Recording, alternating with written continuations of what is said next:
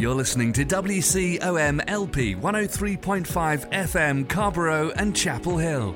It's a Tuesday, it's 5 o'clock, and that only means one thing. It's time for another round of Snarky Faith with your host, Stuart Delony. This is a space where we irreverently wrestle through life, culture, and spirituality, all with our heads in the clouds, our tongues in our cheeks, our hearts in our sleeves, and our feet on the ground. At Snarky Faith, the questions or even the answers are never the point. It's all about the conversation. So here's your host, Stuart Delony. Well, good afternoon and welcome to another round of Snarky Faith Radio. I'm your host, Stuart Delony, and we are here today to hop into the Snarkiverse. Is that a th- I don't know. Welcome to Snarky Faith Radio. That's probably the easiest way to do this. And if you've come here in search of wisdom and knowledge, you may be shit out of luck. Or maybe not. Maybe I just wanted to see that our censor bar already worked at the beginning of this episode that we're going to be talking about stuff. Um, well, the main idea I'm going to throw at you right now is we're going to talk about what does it really mean to be sacrificial, uh, especially when we talk about American Christianity. And and so I was kind of warming up that the censor bar button because I've got a feeling it may get used a couple times here on the show. So if you are looking for some wisdom and knowledge, I think you may find some of it if you are good at minding nuggets out of snarkiness and other frivolities that we have here. But again, yes, we're going to be descending into this hour talking about sacrificial. What does it mean to be sacrificial? Versus kind of the Americans church's version of it, uh, which would be what does it mean to be co- consumeristic? Which is kind of the We've been taught that Jesus told us, what do I get out of this? Yeah. So we're going to juxtapose those things uh, in light of talking about the atrocities that are going on at our southern border here in the U.S., the humanitarian crisis, the human crisis, the oh my God crisis, that how is this still happening crisis of am I really living in America in night, uh, 2019 crisis? And is this really what's still happening in 2019 crisis? Yeah. Yeah. We got a lot of crisis going on here. But, but, but, but, you know, we got to start off with something a little bit lighter. And by lighter, it could be actually more doomed or sad. scary, depending upon where you stand here in the realm of American Christianity. And by that, I mean we need to hop into our ongoing segment that we give to you every week. This is kind of the dessert up first. Uh, it's called the Christian Crazy of the Week, where we offer up to you some of the craziest, the nuttiest, the worst of Christianity. in our segment the Christian crazy. So here we go. Let's step into it right now because it's going to get all over your shoes. Have mercy. The Lord is my shepherd. He know what I want. That's right here. We are here for the Christian crazy, the insanity in Christianity. It kind of worked, actually. Uh, it kind of sounds stupid in my head, but it kind of worked here. We'll try some rhymes here and there. Yeah, we probably shouldn't. So, this first one, this first story, love it. I love it. I love it. I love it. And this comes from, uh, who does it come from? It comes from Over the Friendly Atheist over at uh, patheos.com. Uh, and it, it's, it's a beautiful article. I'm going to just go ahead and just, just, we're going to quote this. We're to, we're, I'm just to go ahead and just read this to you because I can make this funny, but just the truth of the matter is this is just funny in itself. So, a Catholic bishop full of ideas will borrow a helicopter, as most good stories begin at. Sorry. Um, this Catholic priest will borrow a helicopter and spray and spray his city with holy water on July the 14th in order to cleanse it of all the demons because that's that's what that's what you do that's that's that's that's what you do that's right. And I'm going to just really try to get his name here. It's a very long one. Monsignor Ruben Dario Jaramillo Montoya of uh, Buenaventura, Colombia, says that his city has been ravaged with drugs, gangs, and corruption. And, and, you know what? Prayer's not cutting it right now. Prayer's not cutting it in that city. So, what is plan B? Yep, borrowing a Navy helicopter on the feast day for the city's patron saint, and they are going to spray the city with holy water. Because that's the answer to everything. Like, why can't we just do this? For all the ills in society, let's just spray holy water on it, right? There's your neighbors being a pain in the butt, obviously demonic. Spray, spray, problem solved. Yeah, yeah. Uh, you know, there's other things that are going on in Colombia that may not necessarily just be the devil. Uh, there may be other humanitarian crises that are happening right there. And there's other groups that are in the area trying to fix these problems because there is a lot of unrest going in there. And guess what? Yeah. Yeah. Catholic Church again steps up with the number one answer. Let's not do anything. Let's let's let's not let's not get too involved in trying to uh, fix this problem. Let's just spray it. Just spray it with holy water. That's going to fix the whole thing. Because that's what we as Christians like to do. That's what we like to do. You know, we do. You know, what answer, and this will fit right into what we're talking about today. So, so what is the solution that requires the least of me to solve a real world problem? Can I actually physically go and help my neighbor? Mm, I'd rather pray with them because that way I don't have to get my hands dirty. My city? Oh, my city's not doing well. There's poor, there's suffering, there's everything else going in there. Oh, should we be sacrificial and go and help those that need help? No, no, no. Just spray it with holy water. Just spray it with holy water. That is the easiest, like set it and forget it kind of answer. oh, Christianity. We're in 2019 and we're still looking for answers that kind of seem to be already solved on infomercials. So, yeah, demonic problem, got your city down? Just spray it with holy water. The Monsignor gives his thumbs up. What? Yep, that's a thing. That's real. I wish this was crazy. But you are in the zone that we do call the Christian crazy zone. There's always more. There's always more. When I say there's more, I, I'm I'm actually warning you right now. So, dear listeners, brace yourself. Buckle your seatbelts. Make sure your tray tables are up. Because at this moment in the Christian Crazy, we have what I'm going to call a Baker double feature. It's kind of like a Baker's. Du- I don't know. I really can't do anything else with this one. But yes, we have a Jim Bakker double feature. And, and, and.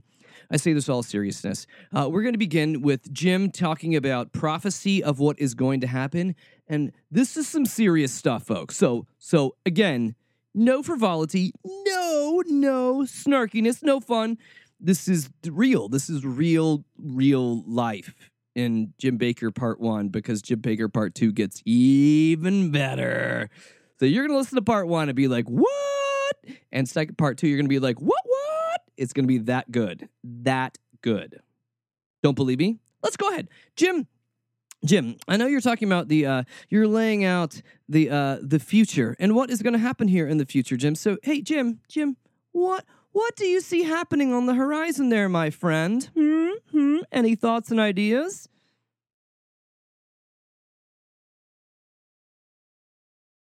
Everybody basically everybody except three people that I know of said that Donald Trump could not be elected.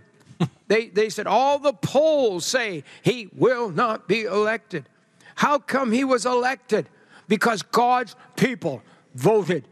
Right. And the world That's knows it. it. That's right. The enemies of the gospel And I'll tell know you it. what, he's actually not wrong. A lot And I of wanna tell you quote what- unquote God's people 80% of white evangelicals, those people that elected Trump, that sold their souls for their own uh, stinking preference and selfishness. Oh, so if what we're adding right here is, uh, I think Jim's just reminding us of the sins of the church. Is that where you're going with this, Jim? You're reminding us of the sins of the church that, as a church, we should be repenting for being a group of people that elected this disgusting fool. But I actually will take this opportunity to, in a weird tangential way, like agree with Jim Bakker. I know, I know. Sounds weird. But the way Jim had laid this out, uh, and the first time I've heard him say it quite this way, is that, quote, God's people elected Trump. So, my distinction here that I actually appreciate him making is that he's not actually attributing God to Trump. He's just mentioning that God's parentheses misguided people that think they're following after God elected Trump. Do you see the difference here? So I really appreciate that Jim is clarifying his speech here instead of saying God elected Trump. No, God's people, misguided as they are, elected Trump. But, but, that's just me being picky right now. Jim gets even better. He's laying out a prophecy that, you know what? In some level, in my own little snarky heart of hearts, can get on board with. This little prophecy here. So go ahead, Jim. Give it to us, buddy. I'm going to say something I probably shouldn't say, but I'm going to say it anyhow. Oh boy. Because what's coming next, if we keep losing, you're going to see the leaders of the church and the leaders of the gospel and the political conservative leaders that are powerful, you're going to see them suddenly die. Wait, wait, what was that? What was that, Jim? What was that, Jim? That's the greatest news ever! That's the best thing! Yay, prophecy! Way to go, Jim! You're going to see them suddenly die, hmm. suddenly killed. Suddenly, as they were driving, suddenly, as they were in a boat, suddenly, in an airplane, you're going to see one after. God spoke to me this years ago what would happen near the end. And I believe we're in that time. They're so desperate. This is life and death. This is the hatred of murder is, is in, the, in the country. Oh my gosh, high five, Jim. Oh my gosh, high five with the Holy Spirit on top. So, wait, if your math that you're doing here is if Trump doesn't get elected in 2020, somehow all of these religious a-holes are going to disappear either by violence or just by poof, Kirk Cameron style rapture. Oh, Jim, man. You have no idea how aroused you've made me right now. I'm just, I'm not going to take this any further, but I know he's laying this out as a as a warning, a warning to the people. Watch out, because this could happen. But for some of us, kind of sounds like a party waiting to happen. So, Jim, I really appreciate your little kind of like prophetic party pinata that you just dropped here. But one thing I don't want us to miss, I don't want us to miss the last thing that he said as part of his stark warning of this prophecy. Let's listen to it again. Not the whole prophecy, just the last little nugget that he laid out here. Because I think we need to talk about it. This is life and death. This is the hatred of murder is, is in, the, in the country. Oh, Jimmy, Jimmy, Jimmy. I love it when you talk with your spiritual prophecy voice. You kind of drop it down an octave, and you add the spaces in between. And you tell us that this is a sign of the end times, that in America, we have developed the hatred of murder. The hatred of murder. Oh Ah! Wait, what? So it's bad that we've developed the hatred of murder? Like, are you trying to tell us, Jim, we need to be like happy about murder? Which I, what hatred of murder? I don't even know what that means. Like, I think most people can jibe with the idea that murder bad, murder bad, Jim, murder bad. So I'm not really sure how much your prophecy is holding water here, but, but, but, but, I do want to give our listeners the opportunity, the opportunity to be able to listen to kind of what you get kind of what you get if you want to donate to Jim's essential prophetic ministry. Remember the ministry that brings us the uh, food buckets of the apocalypse? Just making sure that you can feed your fat ass when uh, the Antichrist is here. We want to make sure we can eat well. during the apocalypse. Remember that part? Yep, yep, yep. So, and we've even talked about how Jim was pushing the uh, the Trump Cyrus coin, this uh, this special gold plated coin that if you hold it and pray, it focuses your prayers with laser like precision, and it goes directly to the throne of God, and then God deflects it directly down to the White House as long as Trump is in the White House. That's how it works. That's how it works. So when Jim tells us that if we donate, we get stuff, we get these things, they're always good. They are always good. And Jim, Jim, if we've learned anything through the Christian crazy over the years here, that Jim cares about you. He cares about you in ways that other prophets and mouthpieces of the Lord don't always care about you because we this week have an offer that you you cannot refuse. You can't refuse. Now, um, I'm going to let you listen to their little pitch they had on the show, but I will tell you, I'm going to kind of obscure the phone number because honestly, I don't want to give them any damn business. I really don't. But I would go ahead and hear this pitch. We mentioned infomercials a little while back. It doesn't get more infomercially than this, but I think you're gonna like the little spin that Jim puts on this new miracle cure that he is uh, touting on his show. It's it's yeah, just go ahead and listen because there's no way that I could have made this crap up. We love this product so much. If you've never tried it, now is the time. This is a great deal. It's $58. You get two of the Silver Sol four ounce bottles of gel, and you get two of the Silver Sol lozenges, two boxes of those, and they're all natural. You know, this is a product that can be used by a newborn baby to up 100 and plus. Uh, it's wonderful. We love it so much. Um, call right now. So that's right, you heard it. It's a magical product that either comes in cream or in lozenge form because that's you know you either rub it on yourself or you you suck on it that doesn't sound weird at all but you want to be able to get the silver in you because it cures so many things from babies to old people everyone can use the silver crap he's sending but but you haven't heard the best part yet and I just like Jim's little spin he adds on it at the end. Because Jim, Jim's just going to tell you how it is. Because he's a practical kind of dude.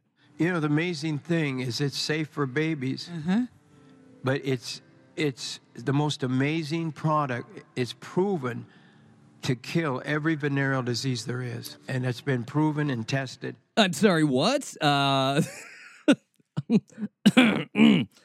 um, number one, Jim, uh, calling it venereal diseases, you're you're several decades behind us. We went from STDs to now STIs, but I do love your practicality on your show because apparently sending in money to be able to help out a ministry doesn't sell it to your crowd, but giving them something that will cure their quote venereal diseases and if you've got dirty babies out there, like venereal disease babies, like babies that are getting mad, they're like smashing it in the nursery, you know? From, you know, anywhere from the old folks home to the nursery, you are free to just go out and get it. Just get it. As long as you have this stuff, because it does. It, it cures all the little fungal between your legs. I mean, the fungal in your jungle makes it go away, says Jim Bakker because someone needs to make a t-shirt that says that that Jim Bakker says he will cure the fungal in your jungle uh, because that is literally I could not have written that. I could not have put that forward. But Jim, thank you. Thank you. You are the crown prince of the Christian crazy with your latest prog- product that cures all venereal diseases from young to old.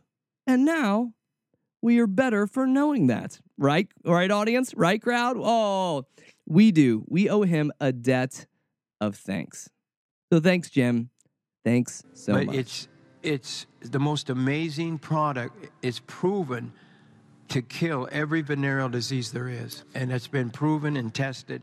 So, all of that fun we talk about to really bring us to the main point that we want to hammer home uh, this hour here on the show is that we're going to be really dissecting through what does it mean to be sacrificial um, in the church and why that is a why that is an ethic, why is it a tenet, why is it a posture that has largely been lost by the church here in America. So this was gonna kind of quasi be in the Christian crazy, but I actually thought this would be better as just kind of a transition into the main idea of what we're going to be talking about here. And so this this came from an article over on Axios.com, uh, and it's it's talking about how how Trump is going to re-win, how he's going to re-energize, reignite the evangelicals, who remember over 80% voted for him um, in the last um, election, and whom he really has not dropped support for. Um, even though Trump's been doing Trump things, and evangelicals keep doing evangelical things, and they all continue to shake hands and say, We're cool with this as long as we just ignore Jesus. So, so here's what the, uh, the Republican National Committee, uh, which is working in tandem with the Trump campaign, is going to be launching this operation. So the RNC and I'm just quoting this directly from Axios. The RNC official said the committee is focused on identifying and building relationships with, quote, key sh- sh- stakeholders.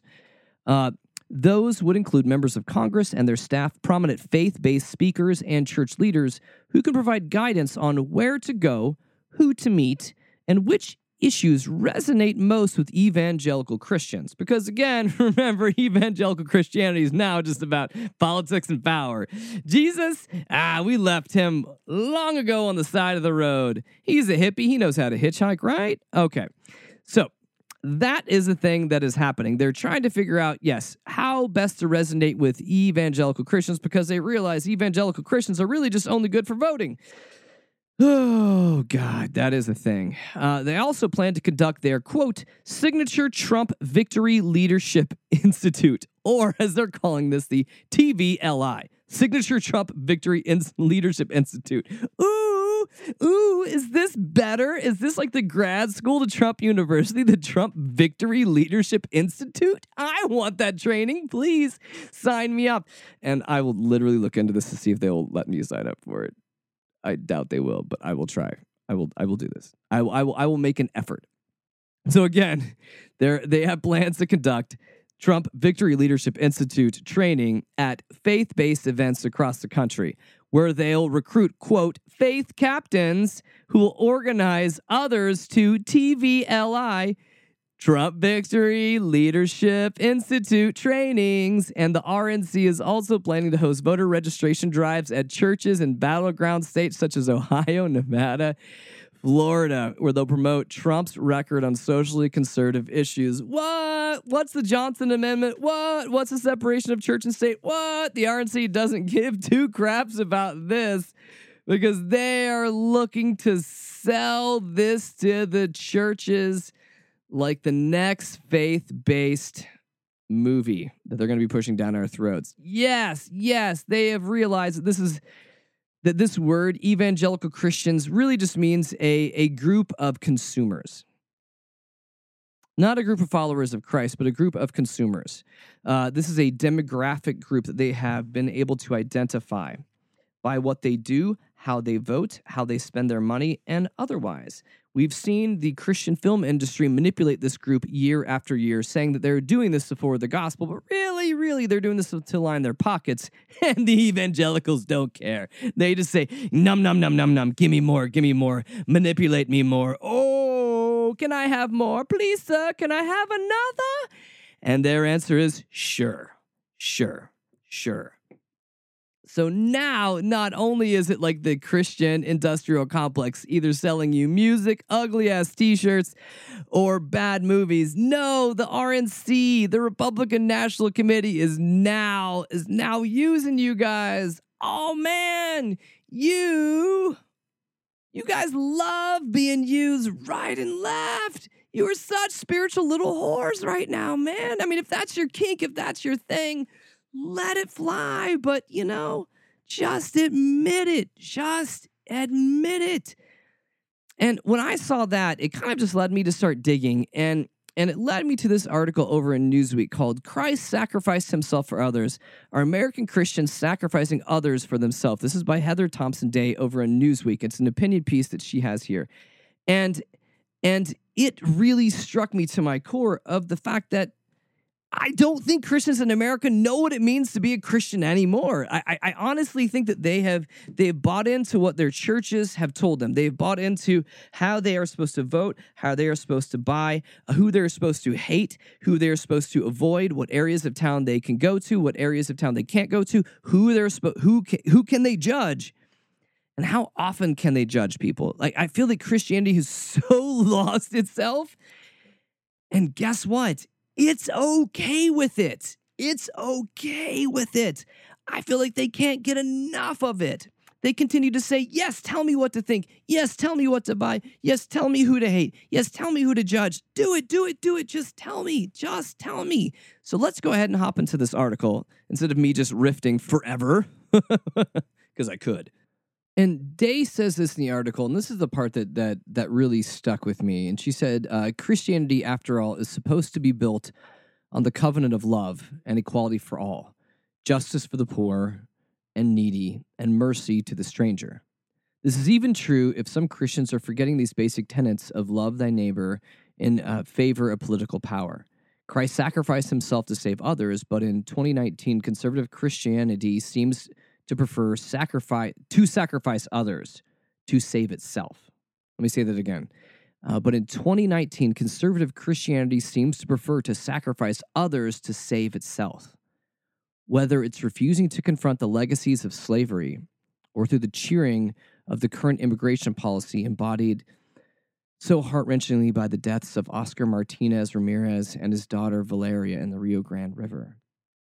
And what she's hinting at this point here, and, and the thrust of the article, she's talking about um, about how how white evangelical Christianity is not dealing with this idea that America was founded as a nation of white men who installed a system of slavery that that made sure the white guys were on top and those that didn't look like them were not. So the thrust of the article is about that, but but I loved the fact that she hit in the middle of it that that again, Christianity is supposed to be known as as a covenant of love. Love of God and love of others. It's meant to be something that that that declares equality and dignity and justice for all regardless of your status, whether you're rich or whether you're poor or needy, whether you're a stranger or whether you're a citizen. See, Christianity laid out these tenets that, that were very radical back in the day, as we see here very much now. the tenets of Christianity are very radical within the Christian church. The idea that God has a big table and that everyone is welcome to pull up a chair at that table that God sees you as worthy, that God sees you as good, that God does not see your status, monetary, immigration. God does not see the color of your skin, where you were born, or what you've done. God sees you as, as a creation made in God's image. That when humanity suffers, God suffers. And and she says later in this article, and, and I think that, that, this is where, where we're really kind of getting at here, is that she says, Today, much of America is divided. And for Christians who are supposed to be living in unity, it wouldn't seem that we are faring much better. But I would remind all my quarreling church family to remember that Jesus said his entire mission. He said what his entire mission was before the mic dropped and everyone, on everyone who is in the temple. He said this, Luke 14, 8. The Spirit of the Lord is on me, because he's anointed me to proclaim good news to the poor. He sent me to proclaim freedom for the prisoners and recover recovery of sight for the blind, to set the oppressed free. I'm just going to say that again because it's good for me too. The Spirit of the Lord is upon me because he has anointed me to proclaim the good news to the poor. He has sent me to proclaim freedom for the prisoners, to recover sight for the blind, to set the oppressed free. This was like Jesus' opening mission statement as he began his ministry. So, if we are standing now in a place where there is racial injustice, economic equality, where, where there's humanitarian crisis in our country, where's Christ's mission? Where is it in all of this? Like the church is is is busy bickering and making excuses for the atrocities that are happening on the southern border. Now, I'm not saying all of them, but I am saying by and large, evangelical Christianity, the same Christians that were voting for Trump, that will vote for Trump again. See, the problem on the border is something that God needs to fix, and not a problem that Jesus said, I'm giving you this to deal with. I'm giving you this to walk out. I'm giving you this because I've given you a new way a new set of ethics to view the world. I've, I've, given you a new way to be able to have love and compassion and mercy towards others. And when you see this suffering here, when you see this injustice here, you see definitely that this is a place where Jesus would go. That if if if the church in America ever wants to try to model itself after Jesus, this is one of those flashpoint times I feel like like if, if if those that call ourselves Christians are saying, I want to live out my Christianity in the way that Jesus modeled out his faith,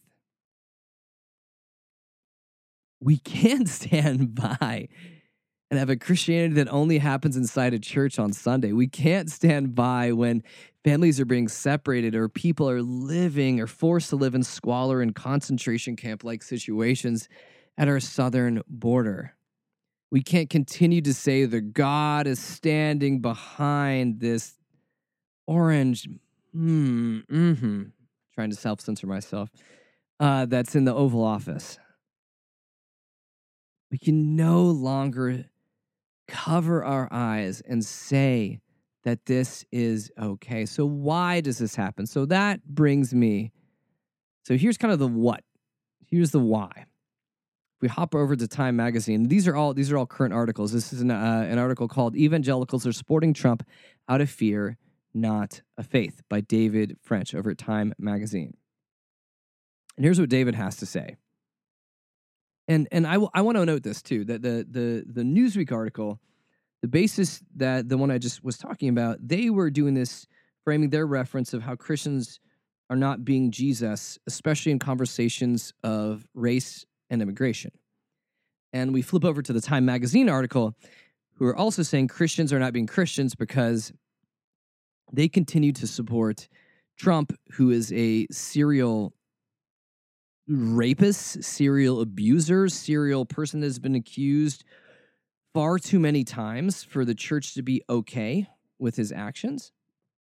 And for the record, one time is too many to be okay with that. But again, we continue to see the church through a blind eye and just continue to say, well, that was him in his past because God's now working with him.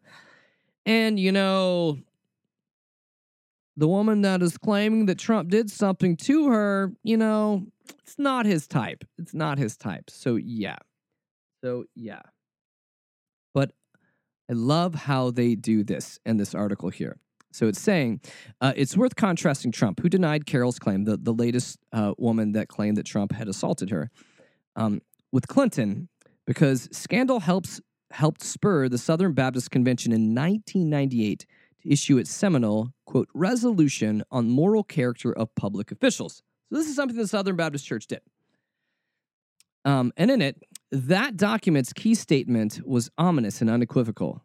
Tolerance of serious wrong by leaders sears the conscience of the culture, spawns unrestrained immorality and lawlessness in society, and surely results in God's judgment.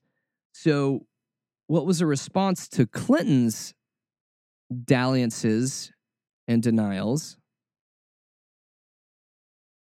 Doesn't work now. 20 or more years later. And and the thrust of the article of why um, that they're laying out here in the Time magazine article is why. Why have Christians rolled over? Why do Christians continue to double down and support? Why do evangelicals put everything on the line for this perversity of a man? And their answer is fear. Let me quote this article. Talk to engaged evangelicals, and fear is all too often a dominant theme of their political life. The church is under siege from a hostile culture. Religious institutions are under attack from the progressives. The left wants nuns to facilitate access to abortifacients and contraceptives. It wants Christian adoption agencies to compromise their conscience or close. And it even casts into doubt tax exemptions of religious education institutions if they adhere to traditional Christian sexual ethics. These issues are legally important, and they're the reasons for evangelicals to be concerned. But there is no reason for evangelicals to abandon the long held principles to behave like any other political interest group. See, the fact of the matter is this. We've started, we started the deep dive here, and actually started off mentioning this earlier in the show, is the fact that this this tenet, this idea, this practice of, of living sacrificially does not gel at all with the American church. Sacrifice in the face of a consumeristic church? A consumeristic church that says, well, what is the church going to give me? Well, this church, and see, and see, I spend a lot of time. I spend a lot of time making fun of the church because I've worked on the inside of the church.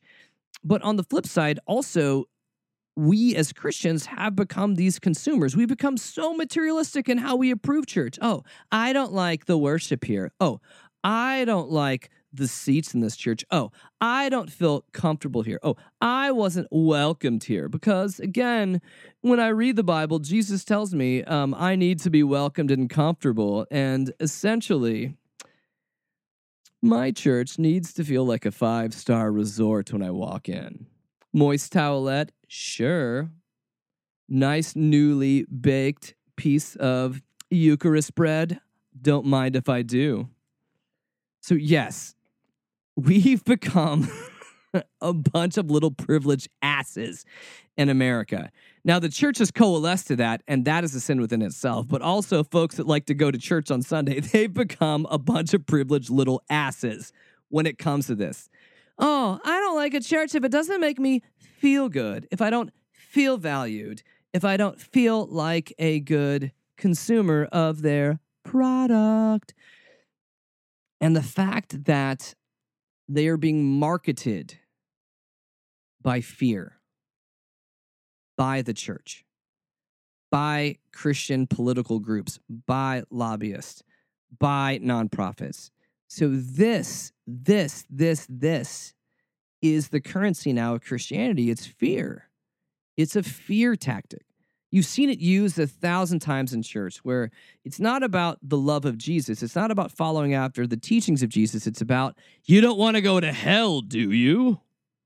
Your relatives may be burning eternally in hell, eternal damnation. That doesn't sound too much fun, fun, fun, fun. But if you have Jesus, let me tell you what you're going to get. Wow, a get out of hell free pass. Yay! And on top of it, Jesus is going to make all your problems poof, vanish. Yeah. Yeah. We are more comfortable. We are more comfortable with being treated as Christian consumers than actually Christians. This idea of sacrifice, this idea of sacrifice doesn't gel well with the luxury of American churches. And do the American churches have luxury? Absolutely. Absolutely. And they're continued, they're continuing to have this. I mean, it feels like this. I, I will tell you this, side aside. Um, last last last year, I uh around the time of Black Friday, uh, I, I'd seen that I could sign on to get a Hulu account to watch TV for $12 for the next year. And I was like, as a consumer, again, I was like, sure, $12 for 12 months of Hulu doesn't sound bad. But really, what that buys you is so many effing commercials on a regular basis. Half show, half commercials. Kind of what we get on normal network TV, but this time I'm actually literally paying for it. Yay! The American church is no different. It is being marketed to. It is being sold. It is being told how to believe, what to believe, what to do, what is holy, what is not holy, what Jesus should tell them to do, and what not. And, and scripture has become something that is very just twisted and manufactured in, in how people are taught and told to live and believe and walk out their faith. The problem is this the problem is this this isn't faith anymore. This isn't faith speaking anymore. These are, and as I'll quote back from the Time magazine article, these are the words of fearful men grasping at a fading influence by clinging to a man whose daily life mocks their very values that Christians seek to advance. American evangelicals feel weak. They feel weak. Why do they feel weak? This isn't Trump's fault. Trump just fits the bill. Uh, evangelicals feel weak because their influence has been waning for years. And now, and now they have a strong man or a seeming strong man. I don't think Trump could lift 50 pounds over his head, even if people were helping him. But they see Trump as their new Messiah the Messiah to bring Christianity, to bring Christian comfort and preference back into the forefront of America. I didn't say values, I said comfort and preference, and I meant it. But this is a problem that actually lingers a little bit further back, and especially within the way evangelicals like to talk about the Gospels and the way they like to talk about Jesus. Now, those of you who may not know me, who not, may not listen to this show for a number of years, I am and this is not me bragging, this is just kind of giving you my resume for why I'm saying the things I say. Um, I am an ordained minister, a non practicing ordained minister uh, that has been through seminary, that has spent the good part of my adult life working with Christian churches and nonprofits in various different roles, either from pastor to youth pastor to director.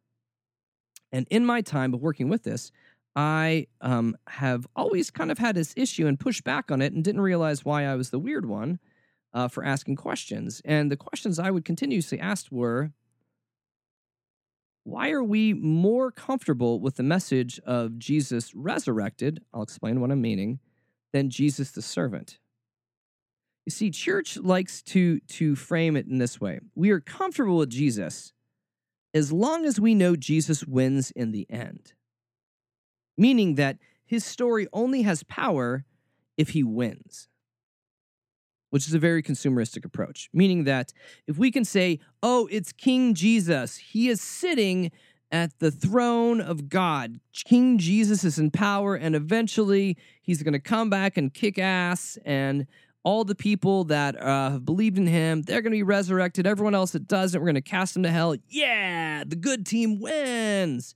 But when they talk about this, my biggest question is do they emphasize the works, the lives, and the teaching of Jesus? Because the work and the life and teachings of Jesus, so someone who was a servant, so someone who was poor, someone who was a refugee, someone who lived and displayed this self sacrificial posture that he called all that follow after him to have. And he did this, he did this before we know the answer in the end, before we know that Jesus died and rose again. See, his followers knew, or actually, his followers didn't know the things that we know. See, it's easier to champion a hero once we already know that he's a hero. It's easier to champion someone that has already won. It's harder to stand behind the underdog and do what the underdog is telling you because what the underdog is telling you is very difficult. We would rather look to the end of like, oh, well, Jesus did this and look at him. He's in heaven. In the end, people will worship him. He's the King Jesus. He kicks ass and takes names. Yeah. But that doesn't really jibe with the sacrificial servant Jesus that Jesus's entire essence was about, that Jesus's entire teachings was about. Kind of see what I'm getting here? See, the churches have fallen in love with the Donald Trump kind of version of Jesus. You know, the Jesus that just seems like he's a winner. Not the Jesus that gets rounded up by the Romans, that the Jews turn their back on, and he gets sacrificed and killed in a horribly disgusting and painful manner. We don't like that. We don't like that. No, no, no. We just want winners. We just want winners. Because, you know, with King Trump, you're never going to get, we're never going to get tired of winning. And seriously, are we tired of winning yet, America? Are we tired of, I'm, if this is what winning is, I'm so tired of it. I'm so effing tired of it. And I'm harping on this that uh, that I harp on different different versions of this. Because American Christianity has forgotten what it is. Christianity by and large has forgotten what it is. And the problem with this in many ways and, and I'm gonna we're gonna take a slight little tangent aside, but it's it, it, it hopefully will make sense. Is in many ways those that are in power, those that lead, those that have the platform and the power and the prestige, uh, are looked upon by others as as as idols or icons or role models or whatever you want to call them, right? And so, in for better or worse, in many ways, America ends up, at least until we've entered Trump here. Um, America had been kind of a leader for the free world, or at least that's what America liked to call itself you know, the one that was at least trying to do good, that was trying to be better, that was trying to kind of give this American idealism to the rest of the world. But the fact of the matter is, and, and Trump didn't even screw this up, is, is that we've really just been riddled with consumerism and materialism, and really just Americanism is really just me, me, me, me, me, which is there from the very beginning. The idea of manifest destiny, the idea that you can just pick yourself up um, and make your whatever you need to out of yourself in America, pull up your bootstraps, you know, if only you work hard enough, you'll get everything you want to in America. And that's actually not true. Actually, not a true statement. It's a lie that gets perpetuated to keep people working. But what I say, and when I mention all of this, when I mention about the sins of the American church, especially the leadership in the American church that has continued to lead us astray, that has continued to tell us that this kind of political BS, that getting behind politics in this manner, in this BS type manner, is okay. And when we continue to see people like we see in the Christian crazy that continue to tell us that, hey, guess what? Uh, this is God's nature. This is what God wants. And that's why we point them out in the Christian crazy because I show you the worst of it because it shows you in small ways. If you can see the worst of it, you can also see the insidious ways it happens in the marginal places within the Christian church, too. Not everyone out there is a Jim Bakker. Not everyone out there is a Robert Jeffress. Not everyone out there is a Franklin Graham or Jerry Falwell Jr. Those are the easy ones to point out. But when we can see the way that they handle themselves, and we see the way that they kind of have these like greasy, slick tongues and how they talk to people, we're able to see how it happens on smaller levels and more insidious levels, kind of in in in the moderate areas of the church. Tracking with me? So we kind of begin by talking a little bit about the atrocities that are happening here on the southern border of the United States. And I am now going to kind of just give us a slight aside into why all this language is very damaging. And this comes from an article in The Guardian called May God Bless You Evangelical Pastor's Hidden Role in Human Smuggling Boom. And this article is by Sarah Kinosian. Sarah Kinosian. And what it outlines, what it outlines, especially in Central America, the role that many pastors have in this coyote movement, in this movement to smuggle people across the border. Yes, you heard me. Pastors learning to make money off of their position and trust in the community in order to smuggle people across the US border. Yeah, because that's a thing. Shouldn't be, but it is. And the article says this Guatemala is one of the biggest sources of migrants in, uh, to the U.S. And across the highlands of this poor Central American country, churches and clergymen also play a role in the booming business of people smuggling. As trusted individuals in a deeply religious society, pastors and priests can offer comfort and promise and a promise of safety to those undertaking the dangerous trek north. They can also take a cut of the profits. The church is an invisible actor in migration, says Francisco Simon, a researcher on migration and smuggling at the University of San Carlos in Guatemala.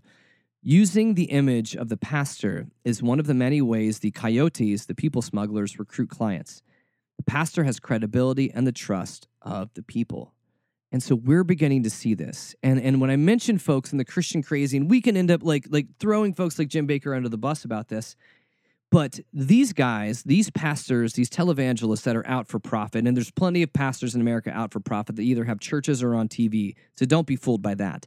But we're seeing is this idea of the gospel being able to give you prosperity, being able to give you money. Uh, we are seeing this also, the sin of this, in the fact that many pastors are a part of smuggling people across the border. Many pastors are part and connected with these coyotes, these people smugglers, in a way that dehumanizes people, that doesn't care about where they're moving people, how people are treated, and everything else like this. And they're still doing it and they're using their presence. They're using their presence in the community and their presence as people of God. And I say that, I say that as we're starting to run out of time here in the show, because America influences other countries around us. And, and they do that in these ways. And, and I'm going to leave us kind of as I'm, I'm, I'm trying to wrap this up. But this is a letter from July in a newsletter that James Dobson, Focus on the Family, had ended his letter talking about the problems at the border. He said this What I've told you is only a glimpse of what is occurring on the nation's border. I don't know what it will take to change the circumstances. I can only report that without an overhaul of the law and allocation of resources, millions of illegal immigrants will continue flooding to this great land from around the world. Many of them have no marketable skills. They are illiterate and unhealthy. Some are violent criminals. Their numbers will soon overwhelm the culture as we have known it, and it could bankrupt the nation. America has been a wonderfully generous and caring uh, country since its founding, and that is our Christian nature. But in this instance, they have met, uh, we have met a worldwide wave of poverty that will take us down if we don't deal with it. And it won't take long for the inevitable consequences to happen. James Dobson, screw you when I say this. Does our immigration system need a rehaul? Sure. Do we need more money down at the border? Absolutely. But when you begin, when you begin to lay out these people, James Dobson, as a person, as a person who is a faith leader, and begin you begin to talk to them to to describe them in terms of marketable skills and how they're going to bankrupt our country. You no longer speak for Jesus Christ. This is a disgusting display of Christianity at its worst that is mongering in fear evangelicals and American Christians continue to be manipulated by fear and not by the hope and glory of Jesus. If we are followers of Christ, we are called to go and do the right thing, regardless of the consequence. We are called to love, regardless of the consequence. We are called to help, regardless of the consequence, because none of the rest of this matters. If we forget to love our neighbor, if we could forget to love those that are hurting, we've lost Jesus. We have forgotten Jesus. So screw you, James Dobson, and screw you, all of these folks that continue to push this, that continue to push this disgusting manner, this disgusting version of Christianity upon us that continues to influence people that have nothing to do with this. Austin Channing Brown said this, and I'll kind of leave us with this idea that anger is not a shortcoming to be denied, but a creative force that tells us when something is wrong. Anger is not a shortcoming to be denied, but a creative force that tells us when something is wrong and something is wrong. Something is wrong in America, something is wrong with the American church, and it is bad. It stinks. And American Christians need to be able to wake up to the mess that we have created, that we have allowed to happen. Our leaders have forgotten us. Our leaders have forgotten Jesus, and this is messed up. Now, I'd asked Crystal is is one of our faithful listeners, and I love it when Crystal messages me. And Crystal had asked me a while back that she was saying all this is happening on the border is is messing me up, and I don't know what to do. I'm furious, I'm angry, and I don't know what to do. And I ended up finding the answer from another Facebook friend, Andre Henry. And we have posted Andre's list on our Snarky Faith Facebook page. So if you are furious, if you are upset, if you feel like Jesus is crying when he looks at what's happening on the southern border, go to our Facebook page on snarkyfaith.com and look at the ways to get engaged. So I tell you here as we're ending our show find us on Facebook. We have a list of all the ways you can get involved because what is happening is disgusting. What is happening is non Christian. And for us to continue to peddle fear in Christianity is wrong, and we can do better. So I send you out the holiest amount of anger and snark and grace and peace because we can do better. I'm out of here. Catch you guys again next week.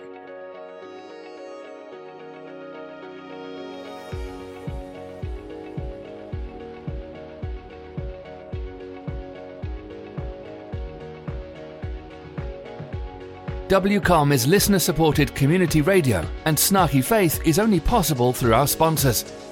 Lumen, a spiritual community of seekers, sojourners, question askers, doubters, and skeptics, is a collective of fellow travelers that embrace the truth that all of life is sacred, hope is real, and tomorrow can be a better day than today. All are welcome. You can find more information at www.lumencommunities.com.